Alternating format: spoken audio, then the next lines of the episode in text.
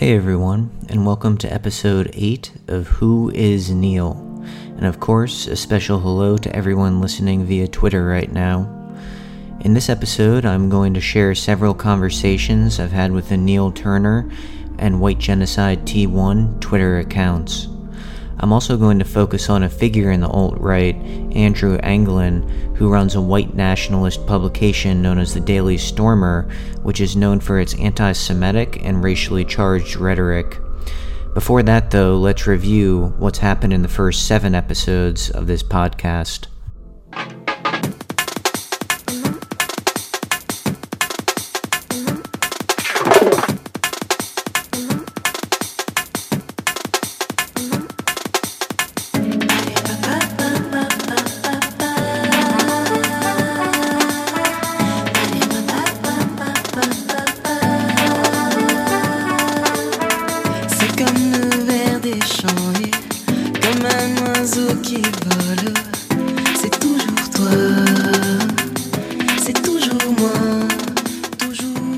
Episode 1, we introduced Neil Turner and explained that he is not a bot. He is a real person using tech to empower his account. An extremely active pro Trump account that has amassed a cult following on the Twitter platform. Neil is supposedly a teenage to early 20 year old living in Mississippi. His bio on Twitter reads this Fighting political correctness and white genocide, one tweet at a time hashtag Trump, hashtag alt-right. Neil's tweets have also been featured in Politico and Fortune, which is true. They have. However, it wasn't the press that got Neil popular, it was technology. Neil runs a script, a simple computer program, that allows his account to be the first respondent to every tweet that comes from either Donald Trump or Hillary Clinton's accounts. I then talked about a direct message conversation I had with the Neil Turner Twitter account where he described why he is fighting to keep Clinton out of office and supports Trump. Neil. I've made my decision. I'm not coming on your show slash podcast. I'm for Trump because I hate what the globalists are doing to our country, Canada, and all the other European countries. I'm tired of the media's agenda. I'm tired of the media's lies. I'm tired of having to put up with self-hating people. Why are we forced to share everything we work for with strangers? Oh, and could you stop replying to my tweets? Your comments have no substance and are totally worthless. Sometimes even totally false. I'll have to block you if you don't stop. Fair enough. I then shared a conversation with White Genocide T1 where he explained how the white race is under attack. All I really post in my bot is tweets slash stories of non-whites attacking white people and statistics. The US was intended to be white only, beside a small black population, from its founding up until 1965. These people have displaced whites and were never intended to be here in the first place. We can deport people, revoke citizenships, cut off benefits to illegals and non-whites, sterilize, segregate, there are many options. It does not have to be violent. But if you haven't seen from Trump rallies in California, a lot of these protesters are just assaulting his, mostly white, supporters. Things already are violent. If whites don't want to be a minority, they will have to work fast. Now, as I mentioned, in this episode, I'm going to discuss Andrew Anglin of the Daily Stormer. I will also share conversations with the Neil Turner, Jason Bergkamp, and White Genocide T1 Twitter accounts to get their thoughts on Andrew and some additional conversations we've all had to get a better sense of the ideas that bring together the different factions within the alt right. Thanks and hope you enjoy. You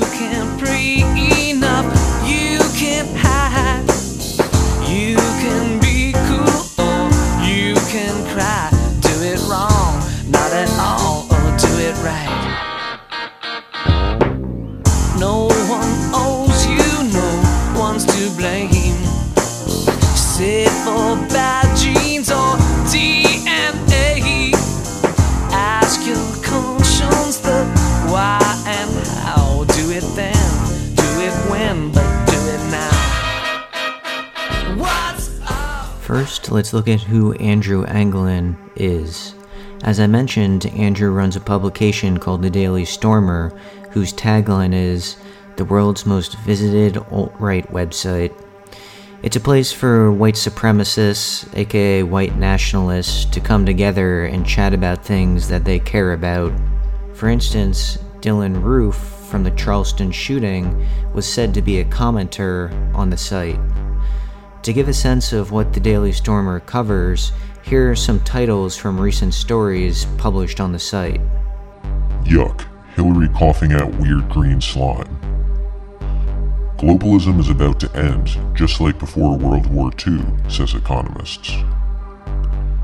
Jew Gene Simmons says he never did drugs because of the Holocaust. And finally, Homo erectus President of America defends anti American Negroid quarterback. That should give you a sense of the type of content that Andrew Anglin and the Daily Stormer use to incite their base. Let's hear a clip of Andrew chatting about some of his work. The ADL, the FBI, and a group of journalists and academics are going together to attack, I guess, you and, and uh, Andrew Auernheimer as well. What's the background to that? Well, the background is that they don't have a plan and they're really pissed off about people making fun of them on the internet. so they've assembled a, a, a council. They can, I, they've convened a council. This is like a Elders of Zion type thing that they've done. They brought together Jewish journalists, academics, the former assistant head of the FBI, the head of cybersecurity, this guy, and they, they've convened a council to discuss how to silence people on the internet who are making fun of Jews on Twitter mainly. I don't have any idea what they're planning to do, but it's bizarre. I have a picture actually of this task force that uh, you presented for us on your website. Do they understand what they're involved in in terms of the, the humor in all of this too? No, they have no idea what's going on because they said it was to to fight back to annoy. They said it was going to annoy the anti-Semites on the internet, but everybody's laughing at it and everybody's like really excited about it. Well, I mean, it's just gaining sympathy. They they took over all of civilization by whining, and this is like their only trick. Young people don't really think that much about the Holocaust. I mean, this was something sold to the baby boomer generation with these movies, and they felt so bad for these Jews who got you know, made into various types of furniture and cleaning products. but it's for for young people, young white people. Like I said, it mixes in with all this other stuff you've got going on of all the being told you're evil nonstop and people complaining about you all the time. That um, it just uh, it's all it's all mixing together into this noise that everybody's sick of it. So you know, when you hear when you see people joking about the Holocaust, it's it's funny because it's people whining and whining and whining. The other thing is Jews have kind of pushed a, a type of nihilism. You know, we we lost the religion, we lost all our history, all our values, and so on. So to just replace that with your values are now that you're evil and you have to be against racism and you have to talk about the Holocaust and, and feel bad about it. Uh, it, it, doesn't really work. There's no, there's no, we, we're kind of in a moral vacuum where there's nothing, uh, to really relate any of this stuff to. So you create a situation where then lulz, as we call them, are very funny, and it, rather than being offensive, it's like it's like uh, you know there, there's not much more room for people to be offended. So it's just uh, malicious humor that's hilarious. It's unmanageable because what do you censor and what do you not censor? And yes. obviously, when they start censoring more hardcore, we're going to start trolling this and get like crazy things censored because they. I mean, it's Indians Uh, reviewing all this. It's not. It's not white people. Twitter is afraid to go really hardcore on the banning, at least in the United States. I mean, now they have a legal obligation to do it in Europe, but in the United States, they're they're very worried about going too hardcore on the censorship because they have a stock problem right now. That was Andrew. As you can see, he is not a fan of Jews, which seems to be consistent across the entire alt right. In his case, anti Semitic trolling is comedy, and some people just don't get it. Another consistent theme here is hating the mainstream media. Everyone in the alt right has their reasons for hating the MSM. In Andrew's case, it's because it's owned by Jews. Not everyone in the alt right follows Anglin and the Daily Stormer, though. When I asked Neil Turner, Bergkamp, and White Genocide T1 what they thought of Andrew Anglin, here is what they said. Nathan, what do you think of Andrew Anglin? Neil, I don't really know anything about him, to be honest. Nathan, really? He seems relevant to your views in the alt right. Also, he's a 4chan guy. I thought you were into 4chan. Neil, Yeah, I just don't really follow him. I also don't go to 4chan too much anymore. Nathan, what do you think of Andrew Anglin? Jason, I don't know him too well. I can't say I frequent his site much either, but him and Weev do funny stuff occasionally. Nathan, yeah, seems like Neil doesn't follow him either. I was surprised. He seems like a major figure in the alt right. Jason, He's not alt-right though. He's considered too extreme to be alt-right. Nathan, well, that's interesting. He seems more aligned with White Genocide T1 than any of you guys. If he's not alt right, then what is he? Jason, National Socialist. Nathan, what do you think of Andrew Anglin, White Genocide T1? Love him. He's awesome. Nathan, ah, I see. Do you read the Daily Stormer and all that? White Genocide T1. Yep. Every day. It's interesting to see members of the alt right, such as Jason Bergkamp, say that Andrew Anglin is too extreme to be a part of the alt right movement, despite Anglin himself claiming his site, The Daily Stormer, is the number one most read alt right website. This just goes to show how fragmented the alt right is in their ideologies. There are, however, some things that they can all agree on. I'll touch on that in the next segment.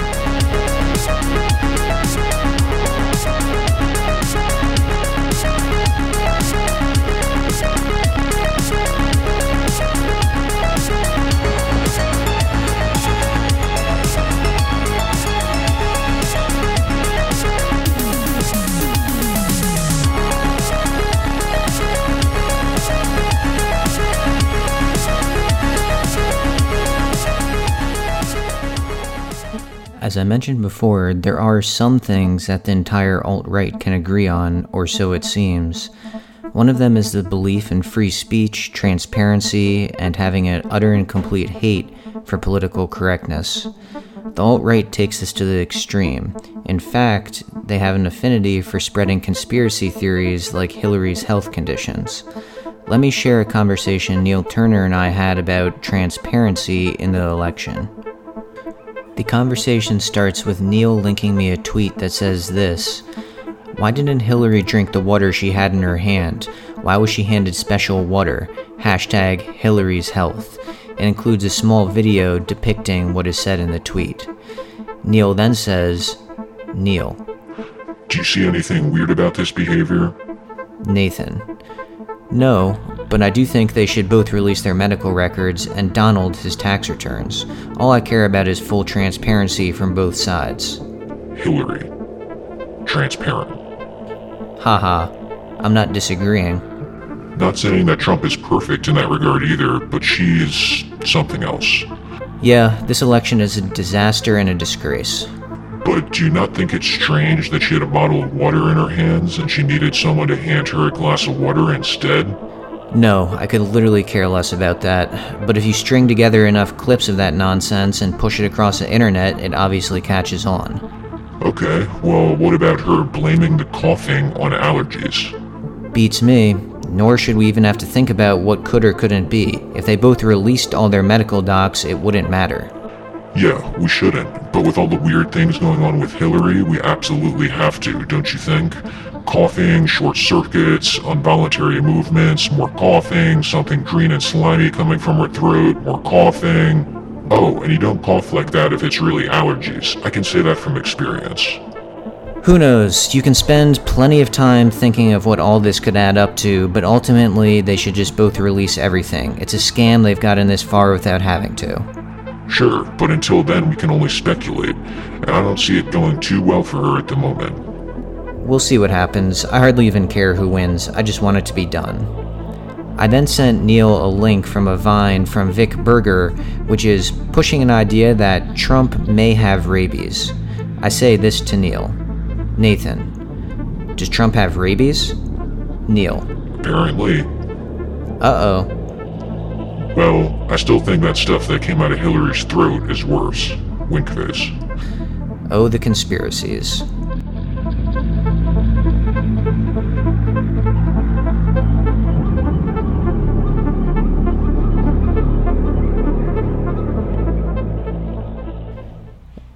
Another topic I mentioned that the alt right agrees on is censorship. I think everyone can agree that censorship on the internet is in a very gray area right now. Here's a piece of a conversation that Neil Turner and I had about censorship on Twitter. We'll hop into the conversation where Neil and I are talking about how he is consistently now replying to Jack Dorsey, the CEO of Twitter, about the different types of censorship on the platform. Neil. Yeah, well, it's surprising Twitter hasn't put an end to it yet.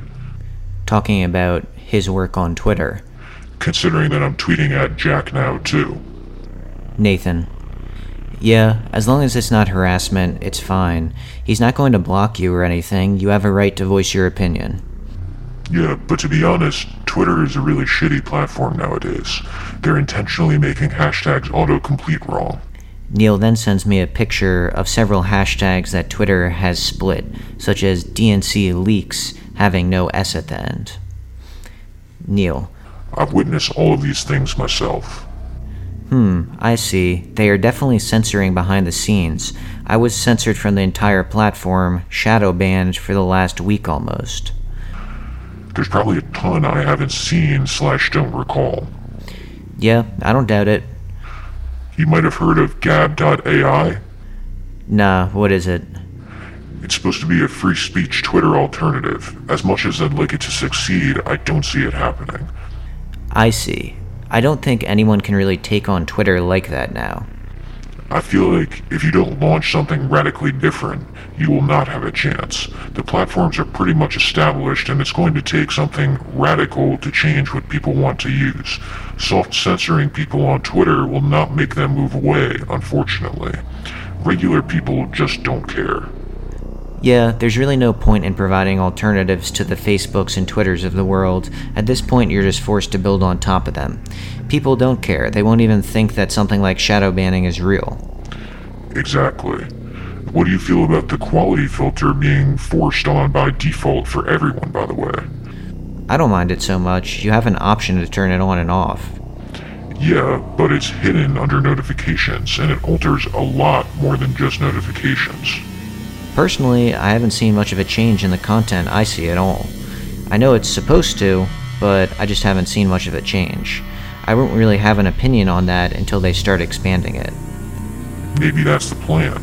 Launch it with limited filtering, slowly start filtering more. Well, yeah, I'm sure that is the plan. Maybe not filtering more, but more advanced filtering for abuse and harassment. It will definitely be easy to manipulate early on. Yeah, well, we all know what that means, right? Twitter being a liberal company with liberal views.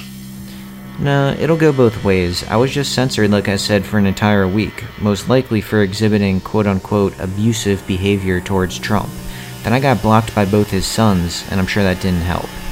Really? Yes. End of conversation and end of episode 8. Talk to you next time.